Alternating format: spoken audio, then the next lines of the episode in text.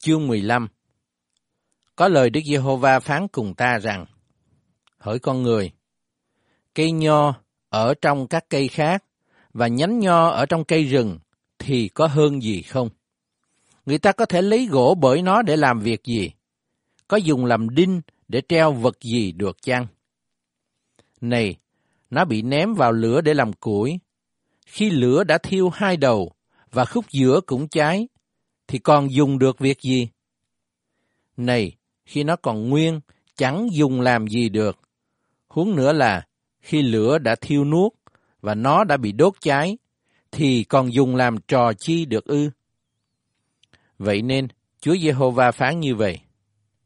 Như cây nho trong các cây rừng mà ta lấy làm củi, ném vào trong lửa, thì ta cũng sẽ phó dân cư Jerusalem như vậy. Ta sẽ để mặt ta nghịch cùng chúng nó. Chúng nó sẽ ra khỏi lửa, nhưng lửa sẽ thiêu đốt chúng nó đi. Và khi ta để mặt nghịch cùng chúng nó, các ngươi sẽ biết ta là Đức Giê-hô-va. Ta sẽ làm đất này ra hoang vu, vì chúng nó đã phạm tội. Chúa Giê-hô-va phán vậy.